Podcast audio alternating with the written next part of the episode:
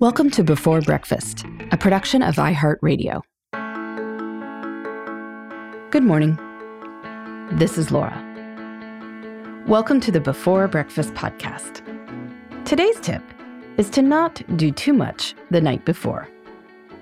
While it is tempting to think that getting as much ready as possible the night before is the way to have peaceful mornings, I have found that this strategy is actually a recipe for feeling like life is no fun and not getting enough sleep.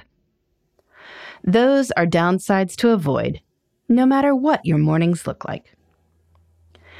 Every year, I talk with at least one magazine or website about back to school scheduling tips. A usual line of questioning What should we do the night before?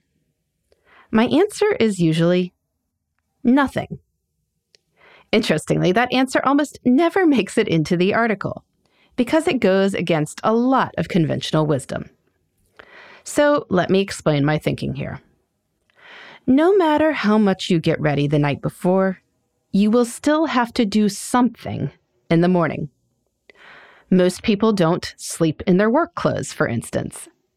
If you wear makeup, well, you probably don't sleep in your makeup. You are going to have to eat breakfast and brush your teeth and all that.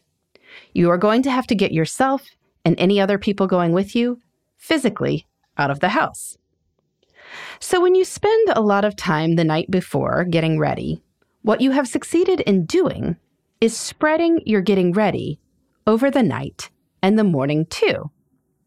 This often means that it actually takes more time. Now, perhaps there are reasons for doing this spreading in some cases, but if your goal is to save time, this strategy will not serve that goal. Instead, for most people, I recommend looking for ways to make the mornings easier, rather than just getting ready the night before. Instead of laying out outfits, have a rotating set of outfits that look great on you. You just put the next one on that's in the rotation, and you're good to go.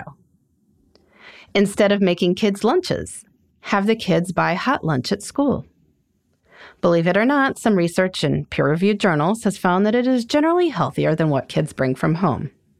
And it's also, almost always, cheaper. Instead of setting out breakfast the night before, make really streamlined breakfasts. Kids can make their own. Or hard boil a bunch of eggs on Sunday while you are cooking dinner, and let this become the centerpiece during the week. Paired with a cheese stick or some smoked salmon or toast and some cut up fruit, you'll be good to go. Instead of finding kids' shoes at night and lining them up, have a place where shoes go and never let them go anywhere else. That way, people will be able to grab them on the way out the door. The problem with spending time getting ready the night before is that it tends to cut into leisure time. We put the kids to bed, do our chores, get ready for the next day, and then we get to our fun. But if the getting ready takes too much time, then we don't get to our fun until late. And so we stay up later because we still want our fun. But the one thing that is guaranteed to make a horrible morning is not getting enough sleep. This impulse to spend a lot of time getting ready the night before turns out to be counterproductive. So instead, Enjoy your leisure time at night. Do something fun.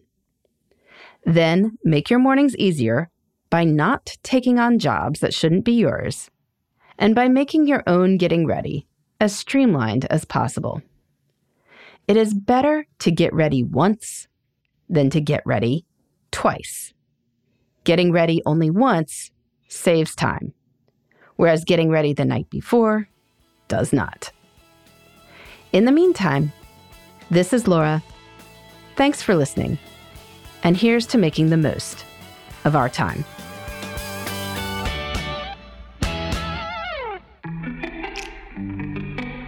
Hey, everybody. I'd love to hear from you. You can send me your tips, your questions, or anything else.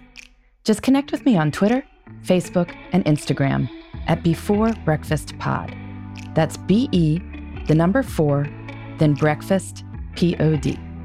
You can also shoot me an email at beforebreakfastpodcast at iheartmedia.com. That before breakfast is spelled out with all the letters. Thanks so much. I look forward to staying in touch.